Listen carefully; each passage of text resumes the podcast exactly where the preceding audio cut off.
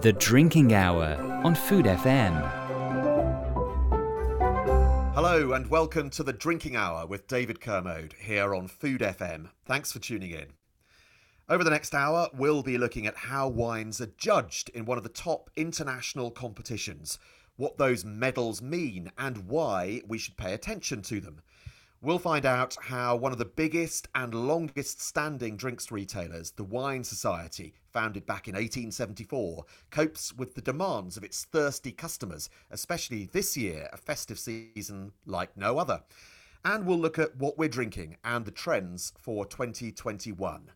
Plus, we'll introduce you to our 12 wines of Christmas across the hour. We've selected a delicious dozen with our pairings covering sparkling, rosé, white, red, sweet wines, and something for afters too. All of them affordable, available, and most importantly, medal winning. So stay tuned for our recommendations across the hour. Firstly, we're talking wine awards. Have you ever wondered what those medal labels mean on wine bottles? How the wines are judged? And who decides what gets a gold and how they decide?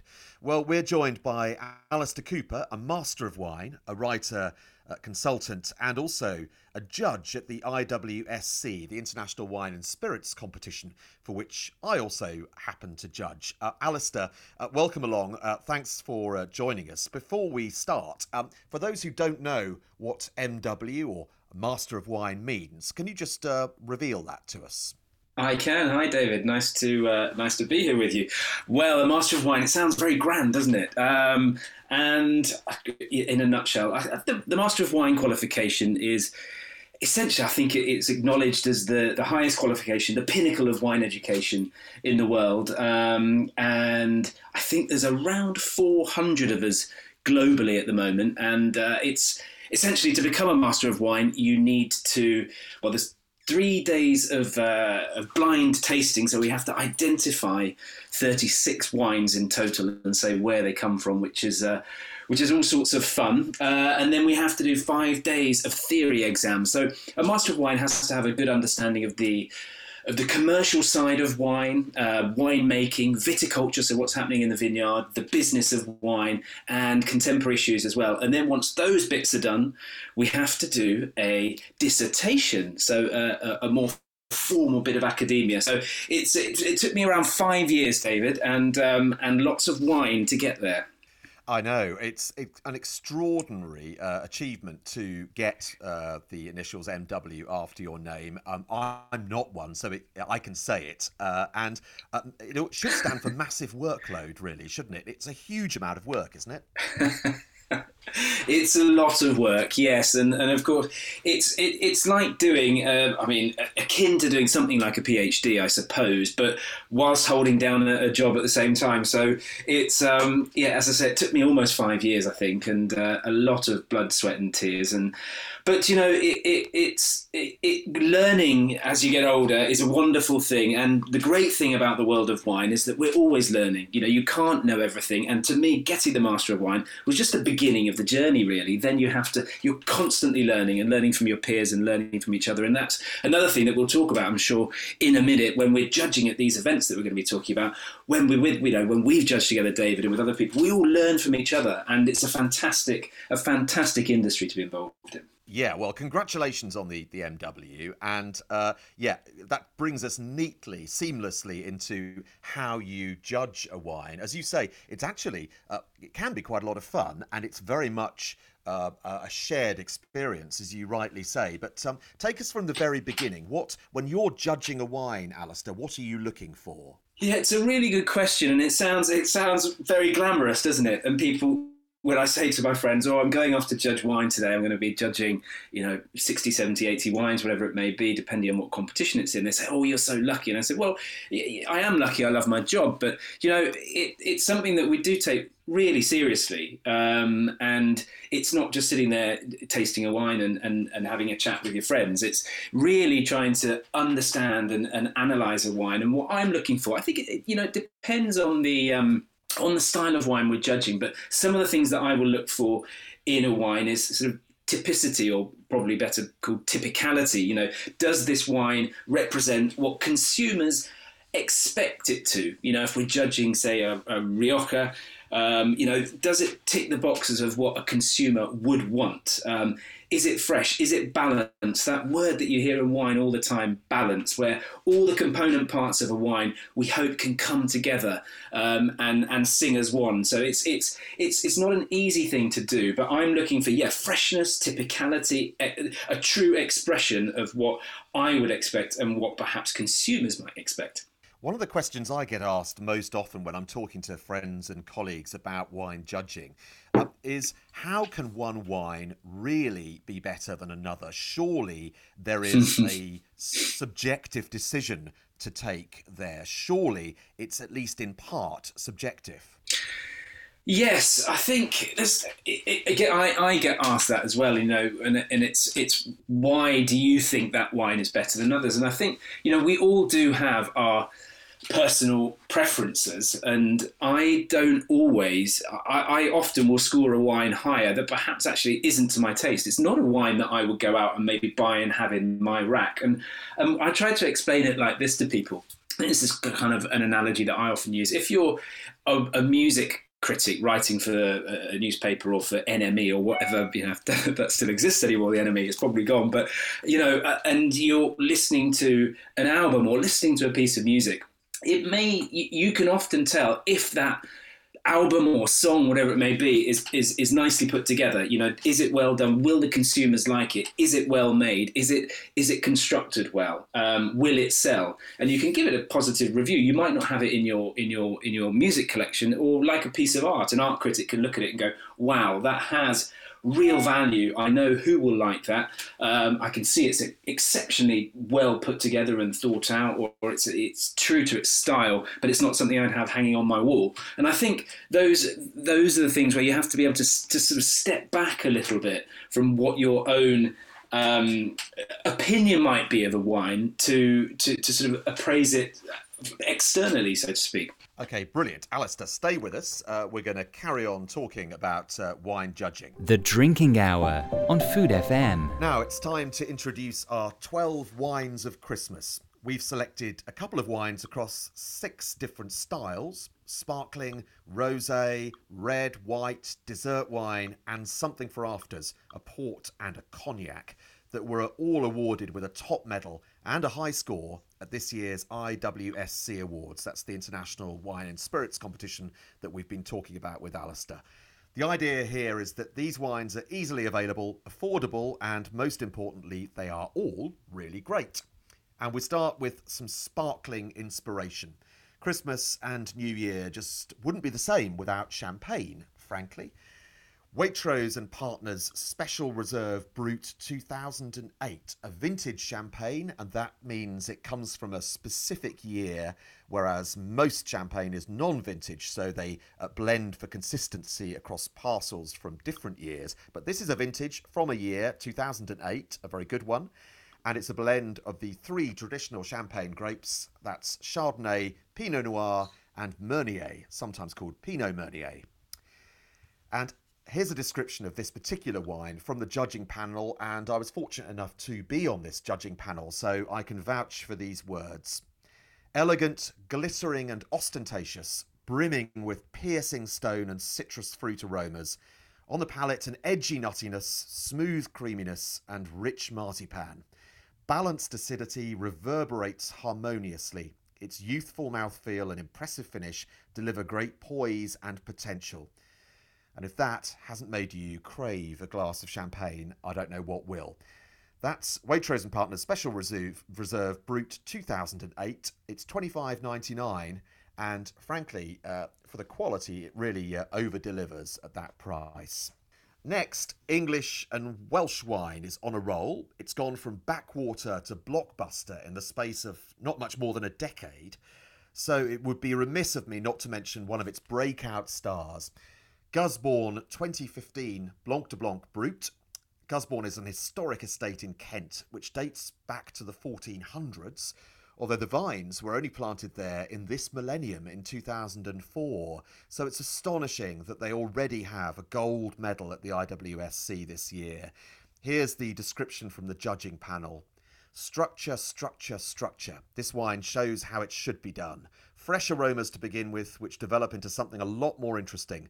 Complex fruit and savoury flavours dance around your palate with perfect acidity to structure the wine. Uh, unsurprisingly, this wine is sold out on Gusbourne's own website. Uh, that's what an IWSC gold medal does for you. Uh, but it is still in selected restaurants, including the Gilbert Scott uh, in London and also Black Book and it's at independent wine stores, including Highbury Vintners, as well as uh, Selfridges and the ever so elegant Fortnum and Mason. And it's around 40 quid uh, in the uh, shops, obviously more in a restaurant, but well worth sampling. Online, on smart speakers, and on Listen Again. This is Food FM. We're talking to Alistair Cooper, Master of Wine and a judge at the IWSC, about the process of wine judging. So we've talked about how you judge a wine. We've talked about the issue of, of subjectivity and how you get around that. The wines in the competition are they really yeah. actually in competition with each other? Because a lot of people would wonder how a Rioja Reserva could take on a Kiwi Sauvignon Blanc, for example. Yeah, no, I mean it's it's not really a sort of wine war, so to speak. I, I know yeah, that, that's a good, a good good question actually. No, they're not. They're not in in um, in competition with each other. So it's it's it's very well thought out as you as you'd expect the process of judging these wines. So we'll go in for a day and we'll be tasting maybe wines from New Zealand on a particular day. So and and the wines will be sorted into particular flights of maybe 10 or 12 wines, which will be from a particular region. Um, and, and even the wines within that group, they're not against each other. Each wine is judged completely individually um, and and then sort of taken in the context of the flight. So judge each wine individually, and then perhaps there might be certain things that we can look from each wine and compare against each other. But they're not really in they're not in competition with each other, and there's no set rule of in this flight of wines of ten, a wine will come first, second, third, or fourth. It, it, it's not ordered like that. They can you know, 10 wines can get a gold medal or 10 wines can get no medal. So there's no direct competition between the wines, so to speak. So there's no first, second, or third. There's as many medals as we, as we want to give out, really. And what about uh, prices? Because when we judge, we don't know the price of a bottle of wine. And a lot of people would think that was strange, wouldn't they? Yeah, and it is. It, it's a it's a tricky one, and actually a, a really a great one for the consumer as well, um, especially if they if they go into the shop and find a, a, gold medal at a wine that's say you know sub ten quid. They know that it could have been pitted against something you know much more expensive. It is difficult um, to to to, to do that. But actually, I think it's the fairest way to do it. We have absolutely no indication of the price, we can't be um, uh, what's the word? You know, swayed by it. We can't be talk, thought into to giving it a higher a higher score than it's worth. So it's um, it, it really goes to show that any wine that gets a medal has done exceptionally well because we're, we're, we're, really judging it on the merits of what's in the glass and it's got nothing to do with the price tag. It's really what we've thought as judges of that wine. And so I think actually it makes the process even more valuable for, for consumers, especially. And we're judging blind, of course. It's worth making that point and ramming it home. We have no idea when we're judging uh, what the wine is, only the category that it's supposed to be. And that yeah. really is taken very seriously. The, the, the people who pour the wines are hidden away behind screens, aren't they? they are, and it's you know it's great. The organisation this year, and you know, massive, massive congratulations and kudos to the to the team at IWSC this year for, for, for especially given as you know, David, as everyone knows, the conditions and, and the problems we've had this year with with with, with the virus and uh, etc. So you know they did an amazing job at serving. But no, you're right. We have no idea. We know we know what grape variety or what region the wine is from. Uh, we will uh, know the vintage. We will know the alcohol level, um, but we have no idea the the producer of that wine. We have a vague information on on how the wine's made. I think we can we can find out if it's had some oak or if it's had certain you know winemaking treatments. We do have that available to us, but no, we've got no idea. And as you say, yeah, the the wines are served in in screens at the other side of the room. Um, they're behind closed doors essentially, and we get a tray of wine. So if we're tasting, as I say, ten Marlborough Sauvignon Blancs from New Zealand, ten of them will appear by by our sides with numbers on that correspond to what we got on our laptop that we're taking our notes on, and then they're taken away at the end, and we have no idea until the, the results are released essentially as to what it was we were tasting. So completely blind. Yep. Uh, and, and that's so important. They're very rigorous with that and they have to because, you know, all of us do work in, you know, it may be that some of the judges actually do some consulting for some of these wineries. You know, there, there could be there could be conflict of interest in some way. So they're very, very rigorous at, at, at, at removing that element it does throw up some surprises as well, doesn't it? Because I remember looking at the results yeah. back in the late summer, and there was I was judging Argentinian Malbec, and there was an absolutely divine Malbec, which we're going to talk about as one of the recommendations a bit later on. I assumed it was yeah. twenty five quid. It was one from the one of the very top producers, and it's actually from Asda, from the admittedly from their extra special range, but it's about seven quid. Uh, have you had some surprises like that? I've had I'm all I'm constantly surprised at these at these events. And and you know you can't help but sometimes you know if we're experts in certain areas and if I'm you know I, I, I specialize in South American wines myself so I, I do you know I'm, I'm pretty up to date with what's happening in Chile and Argentina. And when I'm judging those things I can't help sometimes but you know while I'm tasting it go God that's a that's a fine wine. That's a great wine, and I'll sort of try and second guess myself what it what it might be in the back of my head. And then when the results come out, I look at it and I think, was I, you know, is that what it was? And often, yeah, you'll find something and go, goodness me, I was not expecting it from a that for, for the producer, or haven't heard of that producer, or look at the price point. And that, yeah, there's some really really nice surprises. And you, yeah, I'm I'm always dumbfounded sometimes, and and sometimes it goes the other way. You have a wine that you know, you think really should have done better.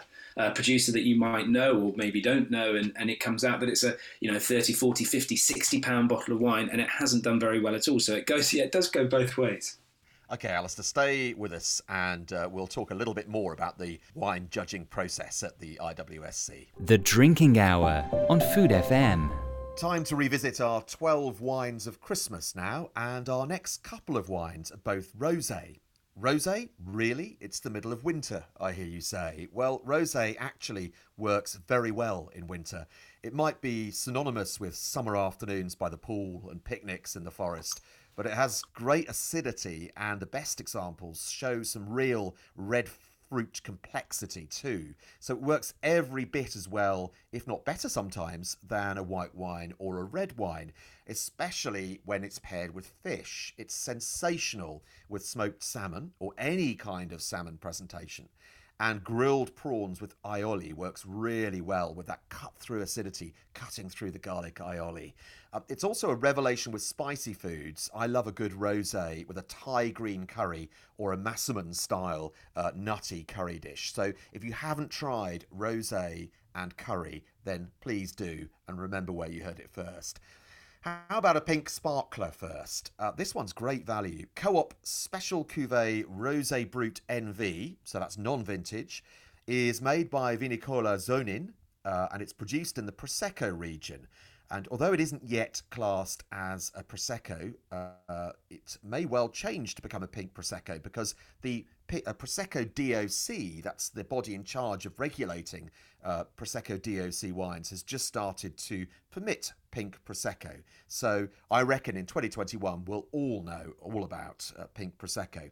But here's the uh, recommendation and the words of the judges a complex nose of strawberries and cherry blossom leading onto a fuller red fruit core. Full mouthfeel with direct and pleasing finish, leaving a sherbet note. So perhaps one for festive smoked salmon canapes there. And this is a great wine for £7 because that's the price at the co op. When it comes to pretty in pink, Provence Rosé has demonstrated to the world that pale is interesting Winemaking in the region goes back centuries, but it's only in the last couple of decades, really, that the world has woken up to the charms of delicate, dry Provençal rosé. So here's a recommendation from the IWSC Awards this year Mirabeau Classic 2019, a blend of the classic Provence grapes led by Grenache with the Syrah and Cinsault all blended together because Provence rosé is all about blending. You uh, see a mix of different grapes in the uh, in the bottle, And uh, this is from one of the three Vin de Provence appellations. Uh, the Cote de Provence, this one's from. Uh, the other appellations, by the way, are the Coteaux d'Aix-en-Provence and the Coteaux Varois. And they each bring different shades because Provençal rosé is, is all about sort of shades of difference, really. Uh, well worth uh, experimenting, though. And this wine's made by uh, an English couple, Stephen and Jeany Cronk, who established their winery in 2010 after moving to a new life in the south of France from southwest London, which just sounds really envy inducing, doesn't it? And here's what the judges commended strawberry with hints of rose hip on an aromatic nose, generously red fruited with underlying zesty grapefruit balanced round structure, plenty of grip. And that is just eleven ninety nine at Waitrose. So give yourself a blast of summer energy on a cold winter's night uh, with a glass of rosé. Online, on smart speakers, and on Listen Again. This is Food FM. You're listening to The Drinking Hour with David Kermode here on Food FM. And we're joined by Alistair Cooper, Master of Wine and Judge at the IWSC. And uh, we were talking about the judging process uh, and about some of the surprises it throws up. Um, but uh, let's talk about what it means to the producers on the receiving end of these awards, because uh, I co hosted the virtual version of the award ceremony this year, and it is so heartening to see how much it means to these people on the other side of the world up at five in the morning to watch the results. It means a lot, doesn't it? It does, and yeah, great job on the on the awards. By the way, obviously, again, it's it's been a tricky year, and I think you you know the team did really well. So yeah, well done on on on on presenting that. And yeah, you know, back to what it means to the producers. You know, there for for the, for the producers, you know. For, for, for both size size of producers, so we're looking at small small producers maybe that, that don't produce much, and then you've got larger producers that maybe produce millions of bottles a year. And for both, it's really instructive, important, um, and can uh, can open a lot of doors because for the smaller producer, they get the chance to put their wines in front of experts, of, of some of the leading experts in the world. And for the larger wineries as well, they get to benchmark their wines against other uh, against their competitors. And you know, in we all and I get asked this, and I bet you two you do as well, David, by by people. You know, how do I? It's one of the questions I get asked the most by by people is if I go into a supermarket, what should I be buying? You know, and they'll say, "Oh, my partner buys on on on pretty labels, and I always go for Rioja because I like Rioja." You know, what should we be looking at? And consumers are faced by a wall of wine. If you go into any of the supermarkets and you don't know much about wine, it's quite daunting, and it's very easy to just go with with with with what you know, um, or for that you know reach for that pretty label. But if a a wine has a label on it and it has a say a medal, a gold medal or something, it's another proxy for quality. It's another something that the consumer can hang on to, and it really does offer. You know, going back to the producer, it gives them a real point of difference when these wines are on their shelves. Um, and as I said, they've been put in front of experts, been blind tasted, and uh, and have been judged on their merits, not on their price point, but on what's in the glass. So yeah, it's it's really heartening to see, and it's great when, as you said, producers are up at five o'clock in the morning and get excited about their wines doing well, as they should, because it can be really really important for them. And it's uh, a, a, cottage industry now awards, isn't it? So you have to be a little bit discerning about um, who the award is actually from, because I've noticed um, on certain cheaper hmm. wines mm. in certain continental hypermarkets, you see these discs on the wine bottles that indicate there is an award of some kind. Actually, you have to look at what that award actually says, don't you? You, you do. There's all sorts of unscrupulous and sort of nefarious things that I've seen happen. As you, yeah, it happens, seems to happen a little bit more on the continent. Um, I've seen some interesting medal lookalikes in, in, in France um, whilst perusing the, the shelves of the, the hypermarkets in, in the south of France. But yeah, you do need to be careful. And I think that's why looking for you know I, we're talking about the IWSC and, and, and as you know as well you know we judge together the, the, the, quality is, is superb there. You just look around the room and you've got masters of wine you've got master sommeliers you've got leading experts in their region you've got top you know, the, the, the top guys in their field and and you do need to yeah look a little bit carefully about about who's awarded this wine because some of them may have just have been tasted in house by the winemaker, and he's given him, himself a 95 points and, and some sort of some some interesting looking stickers. So yeah, look carefully, and, and if you look for the IWSC, this you know this is the answer I always say to people: look for these medals. I judge for these guys, and I know I'm I'm there, and I see you know how, how much they, they care about it and how, how, how much we care about it as judge. We, we enjoy it, but we really do take it seriously. So yeah, no, it's a it's a it's, it's a good thing to look for. Great. All right. Well, stay with us uh, for one final chat, Alistair. Coming up shortly, we're going to find out what happens when the judges don't agree on something. The Drinking Hour on Food FM. Our journey through the 12 wines of Christmas takes us to a white Christmas now for our next pair. And firstly, a grape variety that's sometimes unfairly maligned Chardonnay. I meet people who say, Oh, I don't like Chardonnay. Well, sometimes what they don't like is actually just badly oaked Chardonnay. It went through a phase, particularly from Australia about 20, 25 years ago, where kind of cheap, cheap oak staves were used, which is a bit like putting a bag of kindling in a vat of wine. Not a good idea. But uh, when Chardonnay uh, has this affinity with oak, when it's properly oaked, when it's well integrated, it is the most wonderful thing. And our first example is a, got a belting 97 points at the IWSC, winning a gold medal. It's Bouchard Finlayson Mission Vale Chardonnay 2018 from South Africa, from the Hemel-en-Aarde Valley, uh, from an incredible and very experienced producer.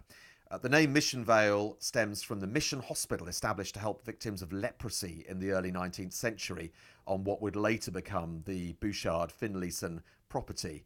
And these uh, poor leprosy victims were marched off to the sea water because it was thought to help them, uh, because this vineyard is right beside the sea, which explains some of its wonderful minerality.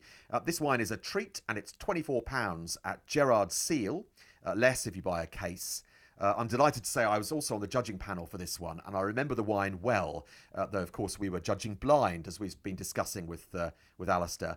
Uh, here's the notes: very classy wine with nicely judged oak that adds vanilla spice to the tropical fruit and toffee apple flavours, perfectly poised with crisp acidity and an elegant long finish.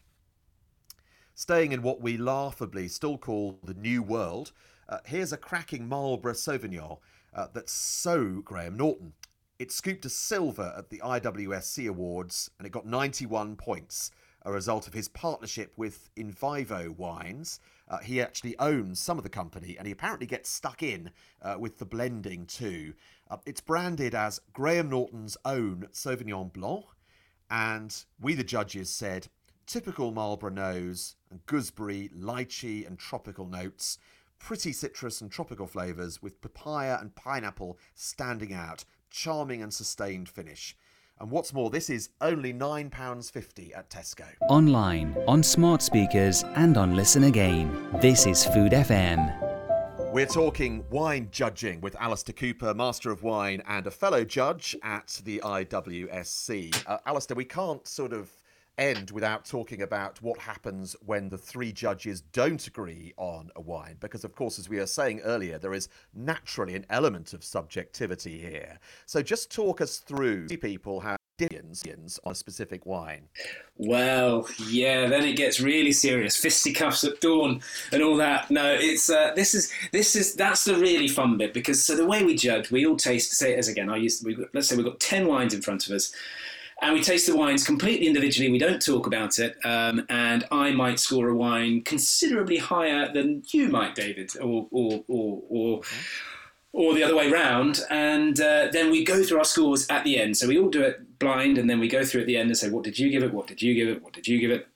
and you do i mean it's amazing actually how how often we're all in tune but there will be some times where where we don't we don't agree on on a wine. And that's where it's really important to just step back actually. And it is possible we all miss certain things in certain wines. We maybe don't understand the style of the wine. We maybe were weren't you know just miss a certain thing. So this is where it's so important to have that um, that conversation between the judges, and it, it can it, it never gets heated, shall I say? But you know, it's it, this is where we have that we also have a roaming Uberlord judge who we call in for any disputes where we've got three judges who maybe don't agree on a wine. Then we call in the the Uberlord who who wanders around the room like Darth Vader and and and comes over and he tells us, you know, he he's the one with the final say essentially, and we'll, we'll listen to everyone and come up with a with a with a final decision. But it's those are the really fun bits actually, because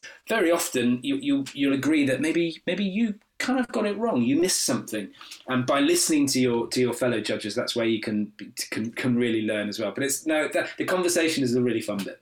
It's really interesting when the uh, the Uberlord, as uh, you referred to that uh, yeah. man or woman in that uh, in that sort of master role, uh, comes across. I remember yeah. it back in summer, uh, a, a, conversation where we'd we'd just given a gold, but there had been some disagreement, and then the Uberlord came over and said, "Did you guys talk yourself into this?" And we all looked a bit sheepish. and it's interesting. It just it is a really good safeguard, isn't it? It's a really good safeguard because you, you can and, and you do have that when we I know when we were judging you know you find you get really excited about a certain style of wine and, and maybe you've got you know it's it's a, it's an underperforming flight and you've got one wine in there that you, you think you all agree on and then you, you do you talk each other up you go it is good it is good. And then you end up sort of whipping yourself into this this this frenzy of being really excited about this wine. And it's just good to have that one person as you say that's slightly removed that can come over and go yeah, I see what you mean, but I think maybe you're either getting too excited or not excited enough. It does work both ways. So, as you say, it's that safety net. It's that extra person that's there just to, uh, and that's what's brilliant, you know, because because you need. There's so many layers of, to this competition where you know it's individual, then your team, and then and then the Uber Lord or Lordess um, or lady who, who comes over and, and, and has the final say, but always listens, you know, because there is no there, there is no right or wrong with these things. Um, but there's always there's always fun discussions to be had. Alistair, thank you very much indeed. Final question: What are you going to be drinking? Is there something special you have in mind for your uh, Christmas Day table uh, this year? Oh, good question. Do you know what? I hadn't even. It's been such a funny year. I haven't even thought about that yet. But I will. I will be going to my parents' house, and I keep a lot of my wine stashed away there, so it's out of reach on normal occasions. So I've got some nice wines in in the cellar there. I always like to have a glass of Madeira at some point. I'm a bit of a big Madeira fan, but I will go and rummage in there, and it will probably be, probably be fairly classic. There'll probably be some English sparkling to kick off with, uh, and then and then probably probably some old claret because I'm a traditionalist. Wonderful. Sounds great. Well, thank you very much indeed uh, for telling us all about the uh, judging process and uh, enjoy that uh, festive meal, Alistair. Thanks very much. Cheers. Thanks, David. Take care. The Drinking Hour on Food FM. You're listening to The Drinking Hour with David Kermode here on Food FM. Have you ever wondered how wine retailers get set for the busiest time of the year, the festive season? The Wine Society is Britain's oldest cooperative society. It's owned by its members, and in my humble opinion, it also has uh, one of the very best wine ranges and some of the most competitive prices too. I've been a, a member uh, since, oh gosh, since I was about 21, which is a long, long time ago. Uh, Freddie Bulmer is a wine buyer for the Wine Society, and he's uh, joining us now. Hello, Freddie. Hi, David. Tell us a bit, first of all, about the Wine Society for those who are not a member or who have never heard of it. Uh, tell us uh, what it is and, and, and, and why it exists. So, uh, the Wine Society is actually, technically speaking, the oldest wine club in the world. Um, but that does make it sound rather more sort of exclusive than it is, uh, because actually it's a club that we, we, you know, we welcome anyone to join. And really, it's it was set up just to celebrate excellent wine. The the whole point of the Wine Society is to be able to source the best wines from around the world for members of the society for the best price possible. So we're actually a, a non-profit maximizing cooperative, to use the technical term. Wow, that's a mouthful, isn't it? Um, and uh, tell us a bit about how you got involved because you've worked your way up through the society, haven't you? I have indeed, yeah. So I actually, previous to the Wine Society, worked for a couple of little indie merchants. Um, but you know, I was a real admirer of the Wine Society and really wanted to get a foot in the door. So I mean, going back quite a few years now, I started in the member services department. So, uh, you know, answering the phones, taking orders, giving wine advice, and that sort of thing. And after doing that for a couple of years, there was this sort of almost dream position created uh, of a trainee buyer, which I thought, well, I mean, I'd be crazy not to apply for that because that's that is exactly the sort of job that I would have, you know, that I wanted to do. And uh, by you know just sort of good fortune, I was lucky enough to be offered the role, which got me into the buying side of things. So then I spent a few years kind of working my my way up from there really. And and now I'm lucky enough to be buying for regions and countries such as Australia and New Zealand as well as some of the more sort of off the beaten track regions. Uh, you know I work very closely with Austria and Eastern Europe as well.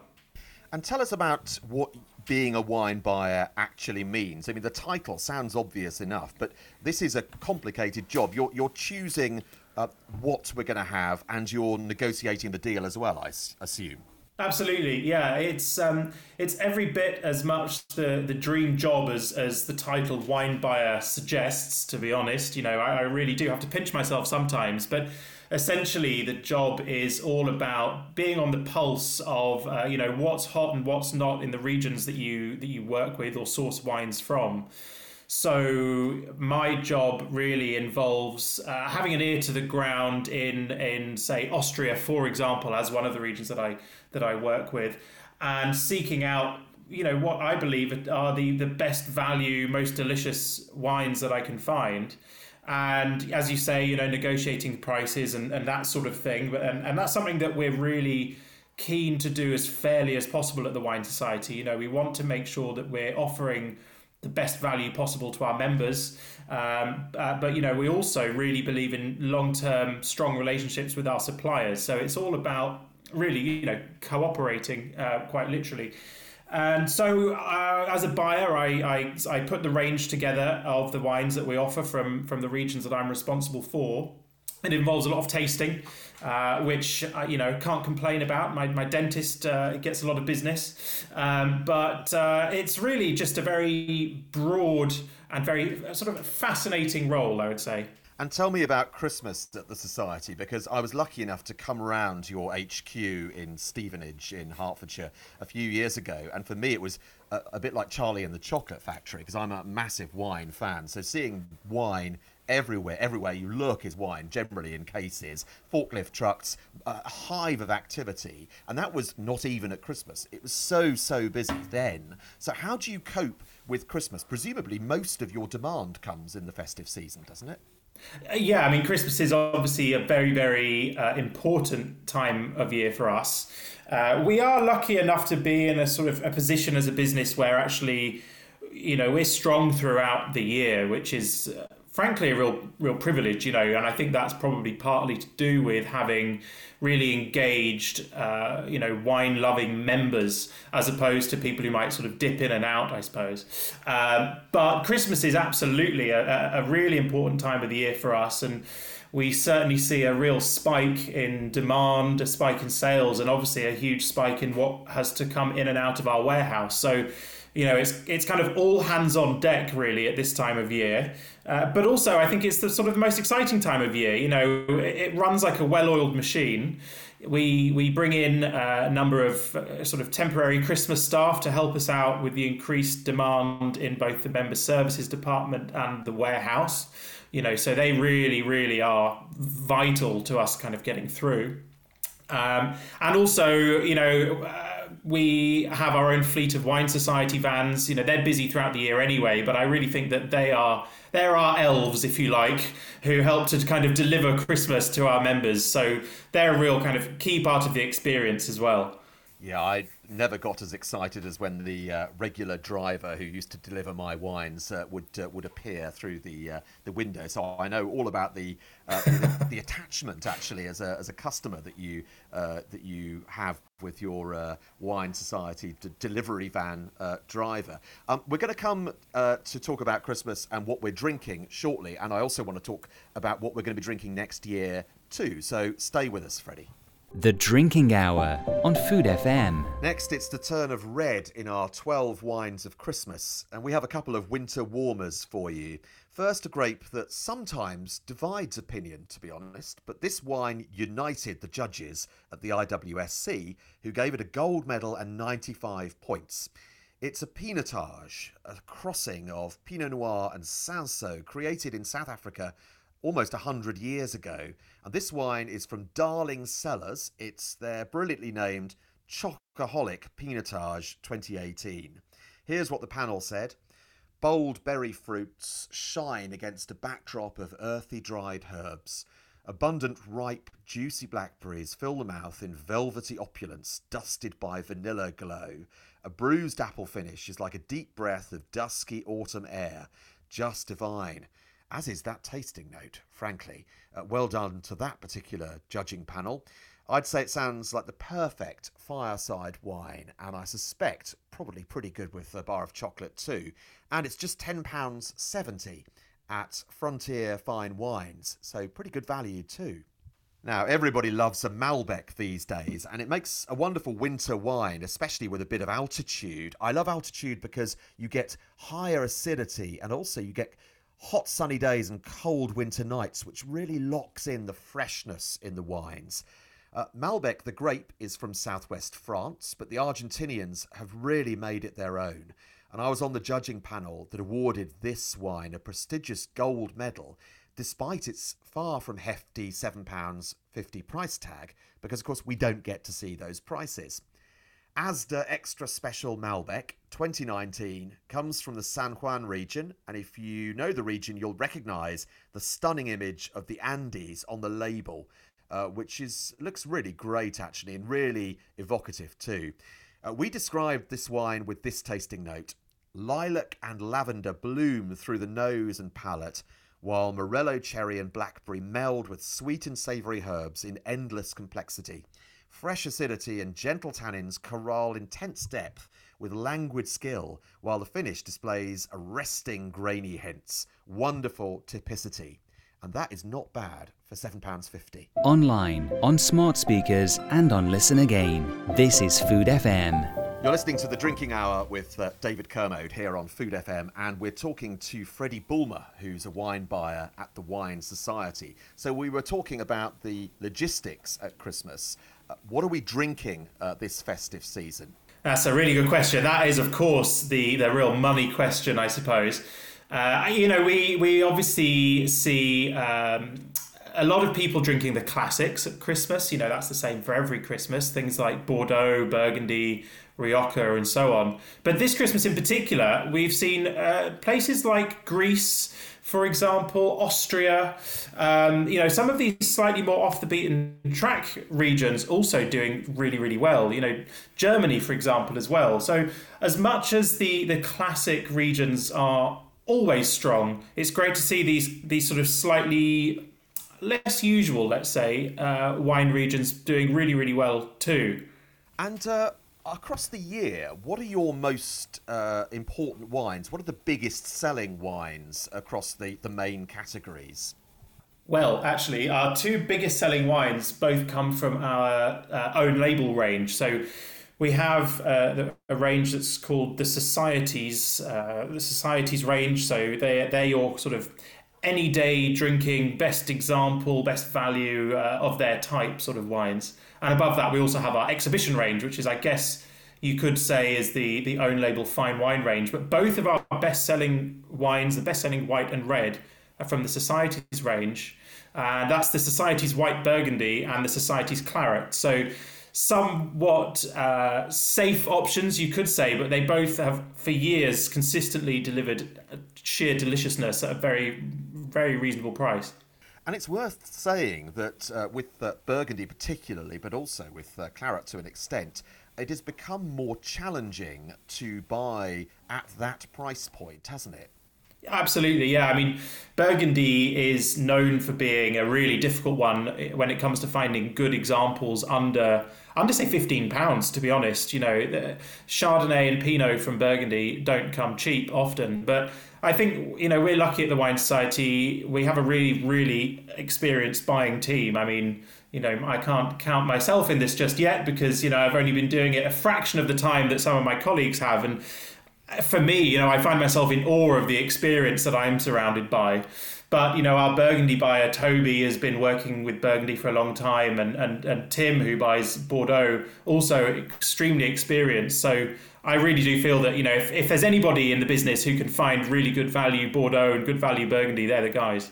Yeah, absolutely. If you get caught with uh, Toby at a, a, press tasting and you ask him a few questions, you'll be there half an hour. He, he is just a fascinating kind of mine of information. Uh, he really is, isn't he? He's like a he's like a sort of a human wine encyclopedia on legs, in the nicest way possible. you talked about Greek wines there, and this is a category I'm really interested in. And you've seen some real growth, albeit from a very low base, uh, in interest in Greek wines, haven't you? Yeah, uh, Greece really seems to be uh, a very hot region at the moment in terms of you know uh, people's interest, uh, which is great because you know the, the wines from Greece, I believe, have been excellent for for a good while now. It's seen a bit of a quality resurgence in the last few years, where people have taken a slightly modern, more modern approach to their winemaking, let's say, and I think that's that is really uh, reflected in the wines that we're now seeing on the market. So Greece has been something that we've ticked over with nicely at the Wine Society for a good few years, and always had a few Greek options, uh, which, although it, you know, although it wasn't the, the largest range of wines that we offered, we felt that the ones that we did offer were really super value and shouldn't be missed. And I think due to steadily chipping away at Greece uh, over the last few years, people have really started to take note, which is fantastic. And we've worked very closely with a number of producers for quite some time, such as Apostolos Thymiopoulos, who's up in the north of Greece and who makes the most amazing red wines. Uh, you know, he's gained a real kind of cult following um, amongst our members.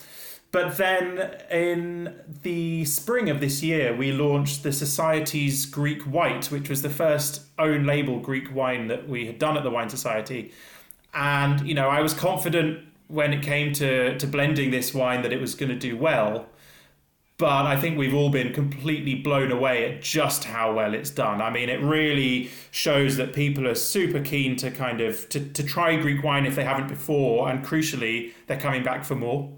And uh, that leads us neatly into one of my favourite wines. Uh, the grape variety is Assyrtiko, and the island is Santorini, which many people will be familiar with from holidays. And uh, Santorini Assyrtiko is just sublime, isn't it? Uh, it's for me one of the true underappreciated fine wines of the world. You know, it, a, a, bit, a little bit like white Burgundy. It doesn't come cheap, but I do think that the quality can be absolutely stunning. Uh, Assyrtiko is a really special Greek white grape variety and seems to take to Santorini in particular extremely well and gives the wine this lovely almost sort of salty character, which makes it such a such a fascinating and moreish style of white wine. It's really something special that's worth trying, I think. Yeah, if you haven't tried it, then uh, there's your cue. It really is a fantastic wine. Freddie, stay with us. Uh, we've talked about this festive season. Uh, we'll talk about what's coming in 2021 next. The Drinking Hour on Food FM. Our 12 wines of Christmas hit the sweet spot now. Dessert wines have I think, tragically fallen out of fashion in recent times, with so many people dismissing them as a bit sticky. But the truth is that the best examples are to die for. The sweetness beautifully balanced by the acidity. And don't assume, by the way, they only work with puddings because they are fantastic with a cheese board too, uh, especially blue cheeses like Roquefort. Castelnau de Suduiraut Sauternes 2013 won a gold medal and 97 points at the IWSC this year. I vividly recall this wine. I was on the judging panel, and here are the comments brimming with aromas of caramelized orange, saffron and ginger spice, ripe apricot, ripe apricot, and grilled pineapple. There's a nutty, savoury depth to the palate with notes of chestnut, mushroom, and rye, adding a wonderful complexity, a lingering and honeyed finish, divine. Castelnau de Suduiraut Sauternes 2013 won a gold medal and 97 points at the IWSC this year, and I vividly recall this wine. Our judging panel comments brimming with aromas of caramelized orange, saffron and ginger spice, ripe apricot and grilled pineapple. There's a nutty, savoury depth to the palate, with notes of chestnut, mushroom, and rye, adding a wonderful complexity, a lingering and honeyed finish. Divine. And Castelnau de Suduiraut is the second wine of the Grand Cru Classé Chateau de Suduiraut, and the estate is right next to the most prestigious of all the Sauternes estates, uh, Chateau Yquem. £16.56 at Strictly Wine online for a half bottle makes it incredible value when you think about that terroir.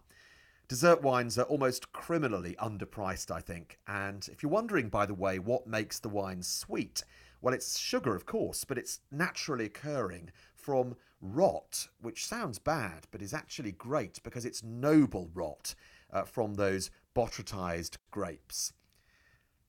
Mad Late Harvest Tokai 2017 is another great example from the historic sweet wine producing region Tokai in Hungary. And this scooped a gold medal and a whopping 97 points too at the IWSC, with the judges saying an excellent example of a Tokai nose with lovely dried apricot, honey, straw, and lime peel notes. Uh, the palate's rich and ripe with lovely acidity and freshness, loads of spice, and real finesse, a benchmark for Tokai. And you can find this particular gem at Borders Wines online, currently just $14.99 on uh, promotion, which makes it extraordinary value for a Tokai. And if you haven't discovered one of these wines, uh, then do because it will change your life, frankly. Online, on smart speakers, and on Listen Again. This is Food FM. This is the Drinking Hour with David Kermode, and we're talking to Freddie Bulmer, a Wine Society buyer. And we've talked about uh, this festive season, but 2021, what are the trends, do you think, if you had a crystal ball here? And I guess you need a crystal ball because you're buying wine into the future. What are we going to be drinking? It's a really good question. I think, you know, the classic regions still go strong. You know, I think regions like Bordeaux, Burgundy show no signs of, of disappearing anytime soon. But we're also seeing people take a few more risks uh, with their wine buying. So I touched on on Greece earlier. We're seeing Austria just go from strength to strength, which is absolutely fantastic. You know, I'm a big believer in Austrian wine and have been for a while now. The, the quality is superb. And I think people are just waking up to that now. Uh, and you know, Gruner Veltliner for me is is a great variety that's really one to watch going into next year. I think also though. Similarly, uh, although we've touched on Greece, uh, the Xinomavro grape, which is a red grape from northern Greece, again seems to be getting ever more popular, and it's just down to the sheer quality that's uh, that's on offer. You know, the, the, trick often is getting the wine in front of people, but with grapes like Xinomavro and Gruner Veltliner, once you've managed that, they provide such a delicious drinking experience that people are desperate to come back for more. So, for me, those are probably two great varieties to watch. Okay, and your festive table, if we were to come around your place uh, for Christmas Day, what could we expect finally to find on your festive table? You're more than welcome to come round, David, if you'd like. It would be lovely to share a drink with you. um, and we would probably be drinking, I think, uh, I usually have a bottle of good English fizz. Uh, I'm a big fan of, of Ridgeview in particular. They make some superb wines, Nyetimber as well, absolutely delicious. So I've always got a bottle of English sparkling on the table. And then I guess it comes to, um, well, wines which you can drink throughout the day because let's, you know, let's face it Christmas Day is it, it is mostly about drinking. Um, it's a marathon, not a sprint, after all. So I want something which goes both with the food that's on offer, but also isn't something which you can't enjoy on its own. So actually, that brings me back to Gruner Veltliner. I've uh, in the past few years had a good magnum of Gruner on the table because it's just you just don't ever get sick of it. You know, it keeps giving more, and. Um, for me, I think Christmas probably isn't complete without a good bottle of Bordeaux and a bottle of nice Fino sherry, actually, as well. Oh yeah, definitely sherry, and you could spend all of Christmas Day exploring uh, sherry, although you probably shouldn't, uh, to be honest. But uh, it's just such a, a, wonderful, wonderful, wonderful drink. Um, okay, well if you're going around Freddie's house, then it's uh, bring a bottle of Gruner Veltliner by the sounds of it. Freddie, thank you so much uh, for joining us uh, here on the the Drinking Hour. Thanks, David. It's been a pleasure. The Drinking Hour on Food FM. Our final double bill now in our 12 wines of Christmas is for afters, and we have a port for the cheese board perhaps, and a cognac, also great with cheeses, uh, but really good with chocolate too. And both of these are perfect for settling down in front of the fire, maybe with an episode of uh, The Vicar of Dibley and uh, perhaps the remains of that uh, box of chocolates. So, first, the port. A real bargain, this. I couldn't quite believe the price. Uh, for a gold medal winner, it's Graham's late bottle vintage port 2015, and it's from the famous Symington family estate stable. And the judges described gorgeous ripe damson notes on the nose alongside lighter aromatic cherry and raspberry well balanced on the palate with remarkable poise, as notes of stewed plums and blackberry tart are offset by fine, well integrated tannins, giving wonderful structure and length. Uh, as I say, it's on promo uh, until the new year, and it's just eight ninety nine at Waitrose. Uh, the full price is thirteen ninety nine, which frankly is still uh, a bargain. So do root this one out. Graham's late bottle vintage port.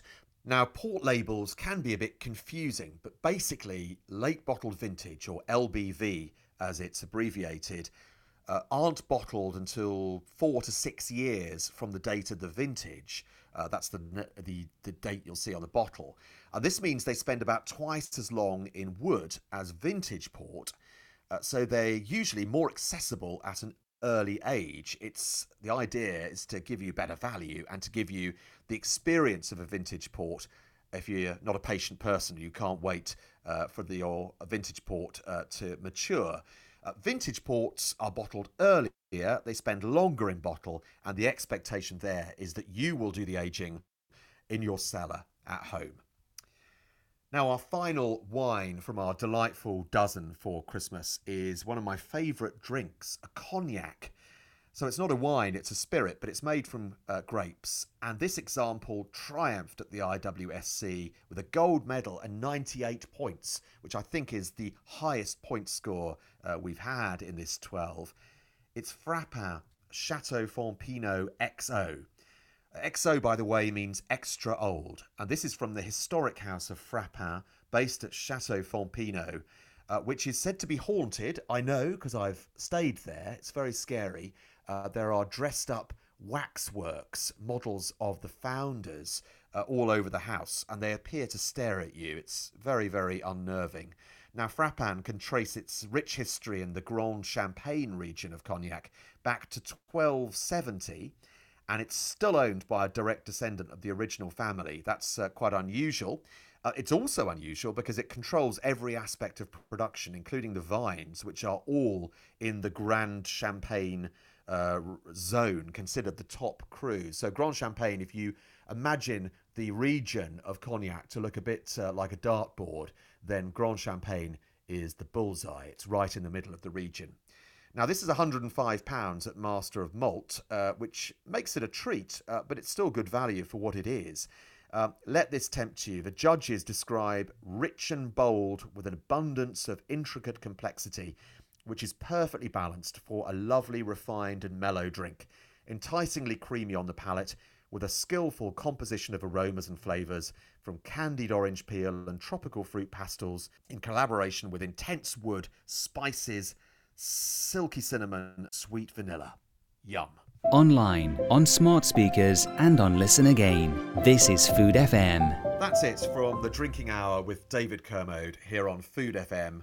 Thank you for tuning in. Really hope you've enjoyed it. Thanks too to my guests, Alistair and Freddie, and also to the team at the IWSC for those award winning wines. If you'd like to stay in touch, then follow Food FM and you can follow me via my website, vinosaurus.co.uk. That's V I N O S A U R U S.co.uk or on social media where I'm at Mr. Vinosaurus on both Instagram and Twitter. But for now, thanks for your company and goodbye. The Drinking Hour on Food FM.